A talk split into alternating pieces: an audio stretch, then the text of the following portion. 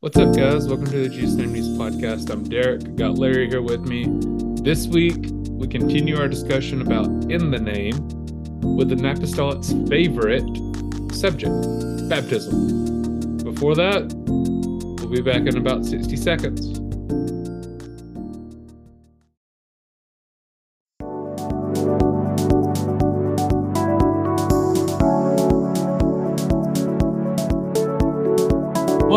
Jesus Name News podcast. This week we continue our series talking about life in the name of Christ.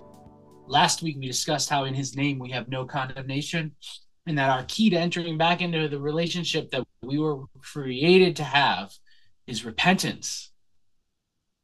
This week we're going to take it a step further. We're going to take a look at what God commanded us to do for the sake of our cleansing, for the sake of our purification, and that thing is baptism. Baptism is an essential component of our Christian walk. And in this episode of our podcast, we're going to look at baptism from the very beginning of the Bible all the way through to the end. And we're going to look and prove four things. One, we're going to prove that baptism is essential. Two, we're going to show that baptism is for purification. Three, we're going to show that baptism via immersion is the proper way to baptize people. And four, we're going to show that the proper form of baptism is baptizing in the name of Jesus specifically. But to be upfront, a lot of what we're going to talk about is from an essay that Larry wrote about moral and spiritual purity. Now, granted, he told me he didn't completely author it. It's a collection, but we will make sure that there's plenty of links out there for you guys to see.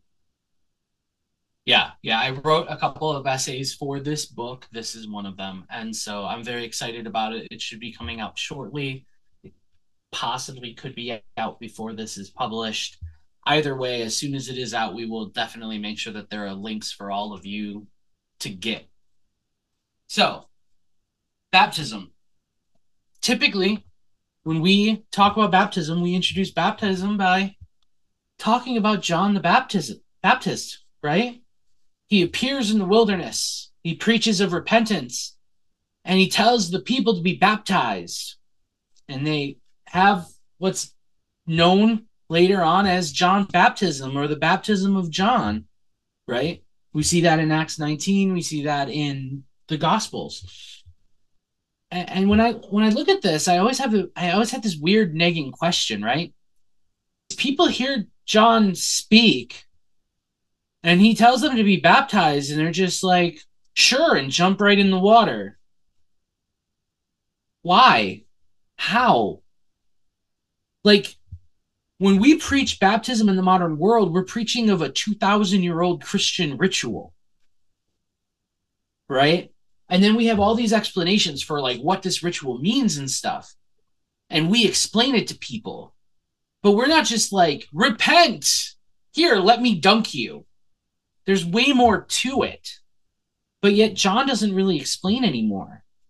He just says, repent, and they get baptized. And I mean, maybe it's just narrative and the Bible doesn't really do a lot of narrative and that's why.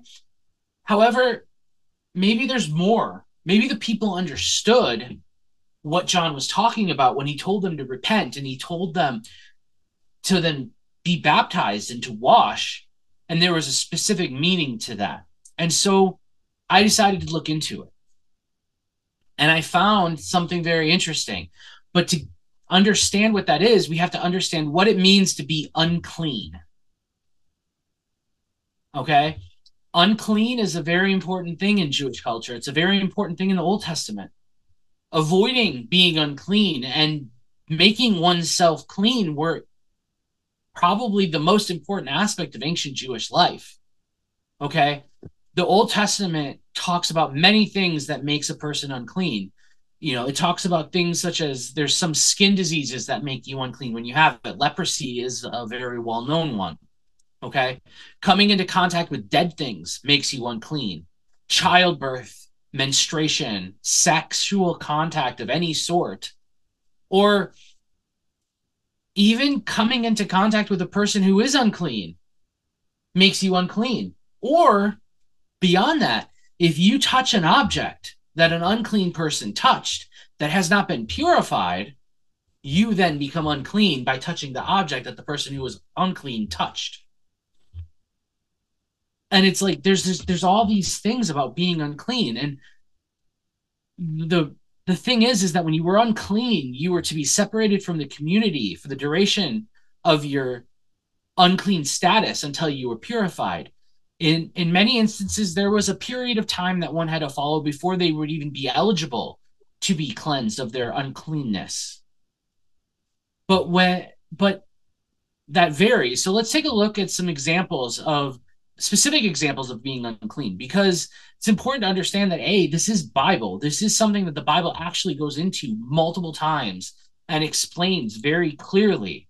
So we're going to read some from Numbers chapter 19. First, we're going to read verse 11 and then verse 13 through 15. You can read that. Whoever touches the dead body of any person shall be unclean 7 days.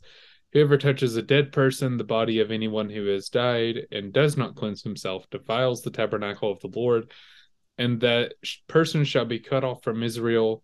Because the water for impurity was not thrown on him, he shall be unclean. His uncleanness is still on him. This is the law when someone dies in a tent. Everyone who comes into the tent and everyone who is in the tent shall be unclean 7 days, and every open vessel that has no cover fastened on it is unclean.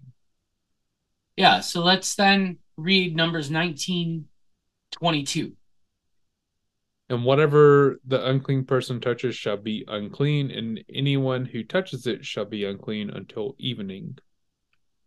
Yeah. And so we're looking at this, and there's all these passages in here. And the thing is anyone who touches the thing is unclean. Anyone who does these things is unclean. Anyone who touches something that they touch is unclean. And there's all these examples. And anyone who is not clean is not allowed to be in the tabernacle. He's not allowed to be in the temple. It's not allowed to be in the presence of God. The most powerful example of this, okay, that we can find is a New Testament story that we've talked about often. Okay, the woman with the issue of blood. You see, we talk about this in that, like, she was suffering from this illness, and that was her issue. That was her problem. That was what she struggled with, right? But that's not really what she struggled with. The illness wasn't great, I'm sure. But, I mean, there's some scholars who think it was just something like hemorrhoids, which I'm sure was uncomfortable, but it's not life-threatening. It's not the worst. But however, what would have happened from any of the various illnesses that could have possibly been what she had is that she would have been ritualistically unclean. Okay? So she would have been unclean. For 12 years, she would not have been allowed in the temple or the synagogue because she would have been unclean. And the thing is as long as she was still bleeding, as long as this affliction was still active, she could not be cleaned. Okay? And so she would have been separated from culture, from society, from everybody. But it goes further than that. Okay? If this woman was married, anytime her husband touched her, he would have been declared unclean. If she made a cup of water for her child and gave her child that cup, her child would have been declared unclean. If she touched a chair in her home and somebody else sat on that chair, they would be unclean. Okay, the end result is that this person would be isolated in a way that restricted anybody else from having to do anything with her. They would have been encouraged to not be in her presence, to not enter a room that she had been in, to not speak to her, to not be anywhere near her. because she couldn't be cleansed. And every time anybody came into contact with her, there would literally be a waiting period and then a cleansing ritual, which we will get to, that would have needed to be done. And when she was healed, Jesus told her to go and do that cleansing ritual before she could then enter society again. She still, after being healed, had to go to the priests and be cleansed, even though she was healed. Okay? So what is that? Right? How did the people become clean? How did she get clean? She was healed. Well, the answer to that is in the ritual cleansing done in the mikvah. The mikvah is defined by Encyclopedia Britannica as a pool of natural water in which one bathes for the restoration of ritual purity. Okay? It was a vital thing for the Jews to have. It said that the Jews could sell their synagogue in order to build and maintain a mikvah in the communities in Babylon. Mm-hmm. Okay, that's how important the mikvah was. It was more important to have a functioning mikvah than it was to have a synagogue to worship in. Okay.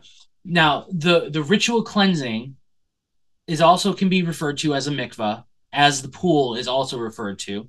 And these are done always through immersion. It's literally a ritual bath. You have to go fully under the water. Okay? They're done in naturally flowing water, or in most modern places, and even in the time of Jesus, more than likely, they are primarily done in pools that are constructed. Now, in the modern world, there's this special thing that they do that makes it technically qualify as natural water, in which they have like basins that will collect rainwater, and they will mix a certain amount of rainwater in with the water in the mikvah so that it counts as natural water. Like some of the extra writings that there are in Judaism are kind of crazy in their specificness of how some of these things work. Yeah. Like they got really, really specific. Like it needs to have this much of a percent of natural water or it doesn't count. And I don't know why necessarily, but these are all rules that they had and rules that were come up with over time. I love how man just takes all these things that God puts in place and they're like, oh, let's find a way around that. Like, yeah. Yeah. Yeah, exactly. And a lot of it was like, oh, well, we made a pool that's not really natural. How do we make it natural? Ooh, I know. Let's say that as long as we have such and such percentage of natural water, that the whole water is declared natural. It's like, oh, okay, but I think we're missing the point of this. And so John, right? John comes on the scene. He tells these people to repent, for the kingdom of heaven is at hand. And they gather and they're baptized by John, meaning they're immersed in the river by John or one of his disciples in the name of John, okay? Under the direction of John. Well, these Jews, they would have already been doing ritual cleansings by immersion in water. They literally have to do a ritual cleansing before they go to synagogue every week. Every woman in their culture has to have a ritual cleansing done every month. Okay?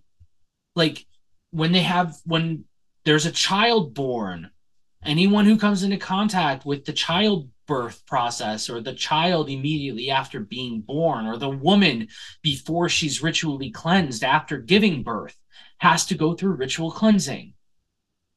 Okay? There's so many things that required this. These people were doing these ritual cleansings consistently, and they knew that when a holy day was coming, when something was coming that they needed to be cleansed for, they needed to do this. So when John told them that you need to repent, they knew that along with repentance came the ritual cleansing that cleansed them of the things they were repenting of, so that they were made ritually pure. This was normal. The kingdom of heaven being at hand was a holy day. So they needed to do a mikvah. Well, I mean, And you think about what happened after Jesus is baptized. The Holy Spirit descends in the form of a dove. The God speaks from heaven and tells John, "This is my beloved Son, in whom I am well pleased." And then Jesus goes into a desert, or the wilderness, technically, not really a desert, and is tempted by Satan for 40, or he fasts for 40 days. Then he's tempted by Satan, and then he's somehow just better at the end of it, and because he's God, I guess. But I mean, you think about everything that happened immediately following that. It's like, okay, now that makes more sense. Well, yeah, and not only that, it also explains why Jesus was baptized anyway. Because there's all this argument and discussion, why did Jesus even need to get baptized? And we always hand-wave it at, he just did it because. That's what you do. He did it to fulfill a requirement. Well, yeah. Technically, yeah, but this is what Jesus would have done this multiple times. Yeah, Jesus would have done a mikvah every time he went to Sabbath. If Jesus scraped his knee and bled, I believe he would have to be cleaned. He would have to go through a ritual cleansing. It's not about sin. It's not about bad, even. It's really hygiene. It has not, but it's not about actually cleaning. Your physical cleaning with soap is separate from your ritual cleaning. I understand that, but let's be real about it. Yeah, but part of it's probably hygiene. But the thing is that I'm not. It 100% is not saying that Jesus was ever unclean as in bad, because that's not what unclean meant.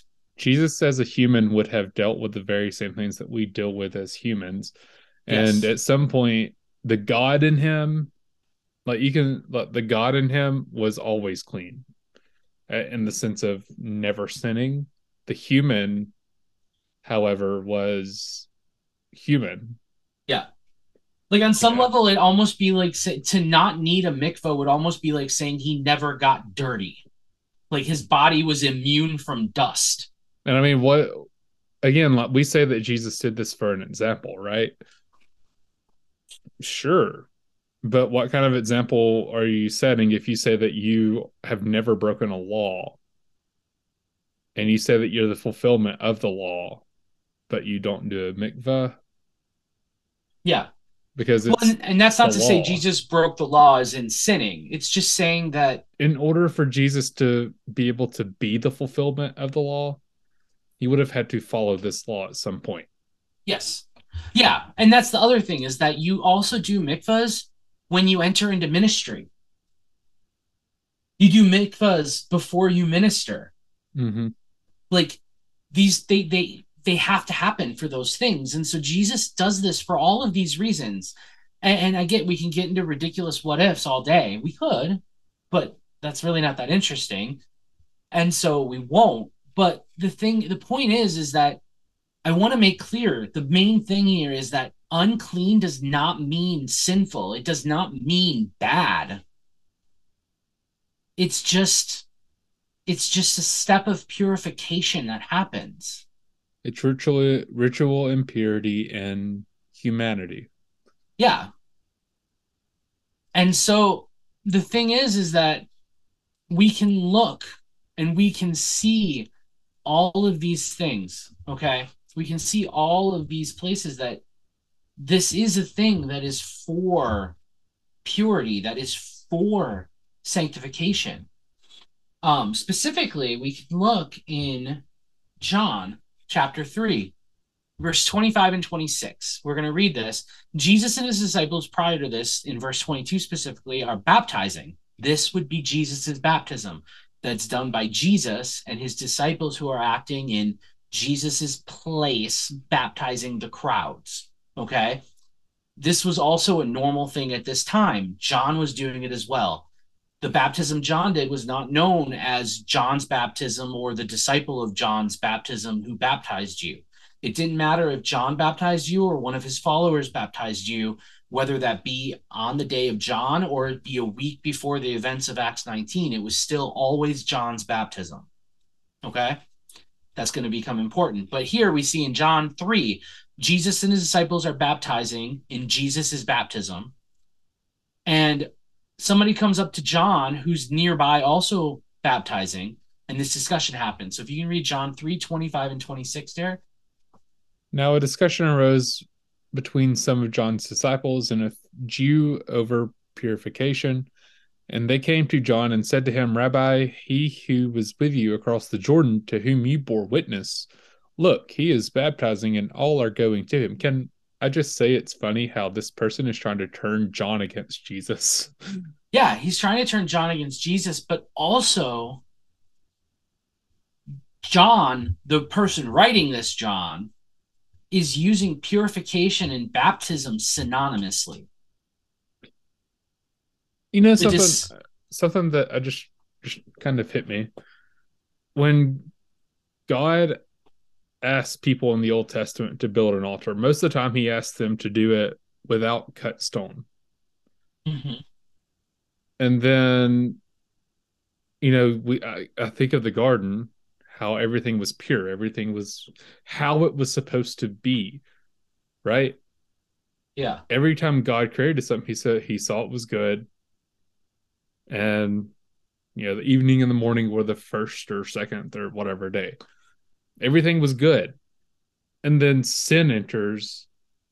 And now humanity is out of that supernatural state that we were created in. But the earth, apparently, was still apparently good to God and didn't need to be modified. Man was needing modified. And that's something that just is like, wow, to me, because this is all about modification to be able to stand in the presence of God. Being purified to stand in the presence of God, because when we're cutting stones, we want them to look good, right? We want them to look like, if God wanted an altar, why didn't he ask him to cut some stones and, you know, stack them up neatly, create some pillars, all that? Why not do that? That looks good. But when God created it, he said it was good. Yeah. Yeah. And it's returning to that original state, to that pure state. Yeah. You know, I mean, let's be real. Dipping in water, it's not changing you. But they absolutely taught in the Old Testament, in the time of John, in the time past that, that this thing that they did when they put these people in water was purifying them. It was seen and known as purification. Okay? And the thing is that it doesn't just stop there. It's not just about it being about purification in the Old Testament, cleaning from ritual uncleanness.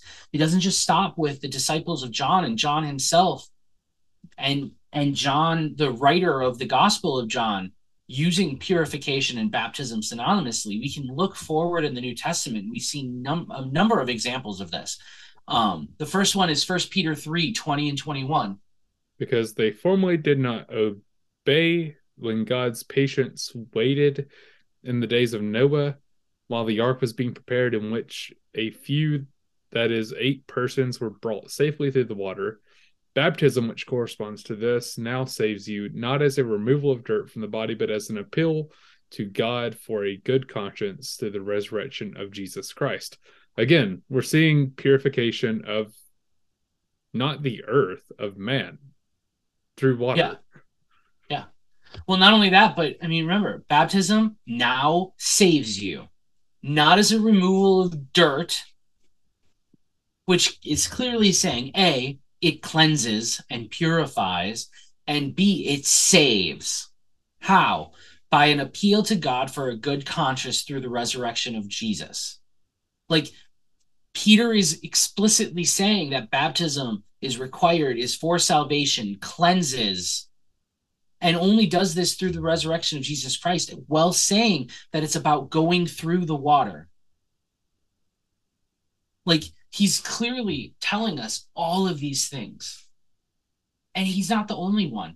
Paul tells us in 1 Corinthians 6:11, and such were some of you, but you were washed, you were sanctified, you were justified in the name of the Lord Jesus and by the Spirit of our God. He's talking about baptism. That's where these things happen. Okay. Titus 3:5, if you want to read that, Derek. He saved us not because of works done by us in righteousness, but according to his own mercy by the washing of regeneration and renewal of the Holy Spirit. He saved us not because of our works, but by his mercy, by the washing of regeneration. The washing of regeneration is explicitly baptism. It's explicitly that ritual of purification that has been done since the time of Moses. Baptism is a purification ritual directly brought into the Old Testament, from the Old Testament into the New Testament. Okay? It is the exact same ritual that was given by Moses in the law, brought forward into time and done in the name of Jesus by the power of what he was going to and did do. John brought it forward. Jesus continued it, and his disciples continued to do it in his name, in his place, just as they did when they stood right next to Jesus and baptized people into Jesus's baptism. Okay? John's followers in Acts chapter 19, when Paul comes to them, he goes, by what were you baptized? And they go, by John's baptism. Yeah. That's what we've been doing all this time, all these decades. We've been doing John's baptism. John had been dead all that time, and they were still doing his baptism. And you think about it, the Ethiopian eunuch, when Philip is translated out to meet him and is walking with him, or, you know, beside his chariot or whatever, or I guess he called him up into his chariot. He gets the Holy Ghost, and then he looks over, there's a pool of water. And he says, there's water. What's hindering me from being baptized right here? Like, it's literally a natural pool of water along a road that he's saying I can be baptized in. Like, and I know that's not the requirement today, but to an Ethiopian eunuch who is at best curious about this Christianity, but is also seemingly a devout Jew. This is the other thing. That eunuch was a Jew. Yeah. Because he was sitting in that chariot reading the prophets. Yep. And then Philip tells him and explains the prophets to him, and he gets filled with the Holy Ghost. And he looks and he says, what stops me from being baptized? But here's the thing. We already know from John chapter 3 that the Jews interchanged baptism, which is an English word that's become a ritual based on the word that they used for immersion, but really it just means immersion. It doesn't mean, like, it wasn't used as a ceremony. When Peter said, be baptized in the name of Jesus, when John told them to be baptized unto repentance, when they did the baptism of Jesus, it was just immersion. It was just a ritual purification in Jesus's name. And that's, it wasn't a Christian ceremony like what we've made it over history. It was just you're being washed. It was the washing in the name of Jesus, the washing in the name of John, the washing over all of these things. And that doesn't really change what it means, but it tells us that we can't just think of it as this ritual that's disconnected from all these other things, because it literally is those other things. So to understand what baptism is, we have to understand what the ritual washing of ritual uncleanness in the Old Testament was. It goes back to, we are weaving this giant web between the Old Testament and New Testament, and we're constantly, and growing up, like, I don't know that, like, I'm sure there was people who taught about mikvah, but how many times did I hear about it and do I remember it? None. I don't either. And you know, that's the thing. Like, it's not as well known. Mikvah, maybe not. I mean, it probably is now, but back then maybe it wasn't as well known and whatever, but this is literally one of the hugest connections between the Old Testament and the New Testament, in my opinion, because it's linked directly to the plan of salvation. I mean, yeah. We're going to talk about Holy Ghost, and living in the Holy Ghost, living in the Spirit. And that's great. And that's the one that we focus on so much because that is important. But how many denominations out there just kind of gloss over baptism? Yeah, and that's the thing, is we said that we had four goals in here, that baptism was essential, that it's done by immersion, that it's done in Jesus' name, and that it's for purification. It's for remission. Peter said in Acts 2:38, repent and be baptized, every one of you, in the name of Jesus Christ for the forgiveness or the remission, in the King James, of your sins, and you will receive the gift of the Holy Ghost, okay? The thing is that when you connect baptism back to the Old Testament rituals of spiritual purification of uncleanness, it makes it clear and obvious exactly what it is and why it should be done in Jesus' name and why it needs to be done via immersion and why it is something that must be done in the life of a Christian. Because the thing is that the uncleanness in the Old Testament, it didn't go away just because it wasn't applied anymore. If you touched a dead body, you didn't just suddenly become clean after a few days. No, right. You would have to wait for that period of time to end, and then you would have to go do the ritual cleaning. You'd have to go dip yourself in the waters of purification. Correct. Baptism is where we are cleansed from the impurities of sins that allow us to enter into the presence of God. Without baptism, we might be dead to our sins and we might be free from our sins, but that uncleanness is still upon us. Yeah. And if we're not allowed into the temple with that uncleanness upon us, how can we think that we're allowed into heaven with that uncleanness? For sure. And that's why it's so important. That's why we need to know this. That's why we need to do this. So let me challenge you. If you're hearing this and you've never been baptized in Jesus' name, find somebody that will do it. Let us know. We'll find you somebody. Okay? And get baptized in his name via immersion. It is essential. Not just because it's a command. It's not that simple, because I can remember many times that I've talked to people about this and I've said, baptism in Jesus' name is essential just because it's commanded of us. What else do we need? And while that might be true, understanding what it really is about tells us exactly why it is essential, why it's needed. It's needed because of what this is.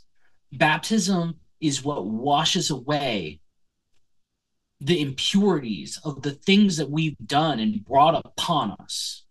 It's literally taking what was once physical and turning it spiritual. Yes. It's taking all those physical impurities, because once Jesus fulfilled the law, that was done. Pretty much everything went from, and Paul said this, everything went from a physical realm to a spiritual realm.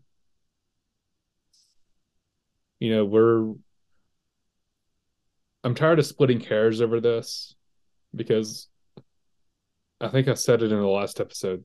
This is of no private interpretation. It's laid plain before us. This is simple.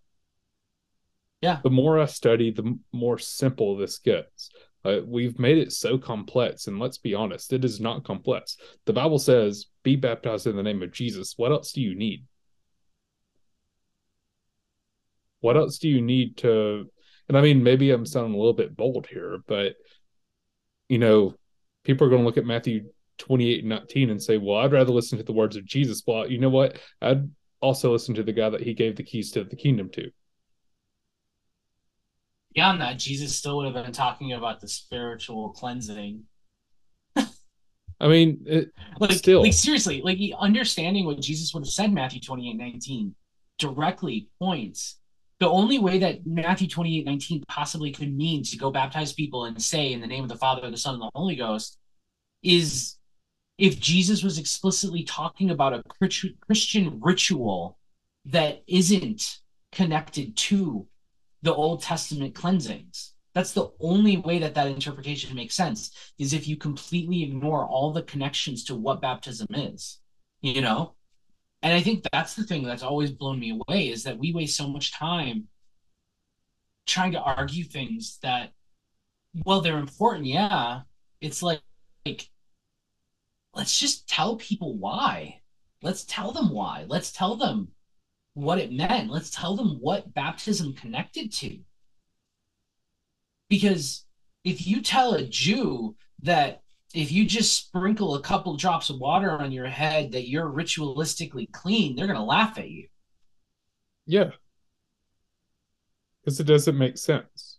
Because it doesn't make sense. And it doesn't follow what the law said. And while we're not under the law, that doesn't mean that we can just completely ignore it. Exactly. Either. And you know,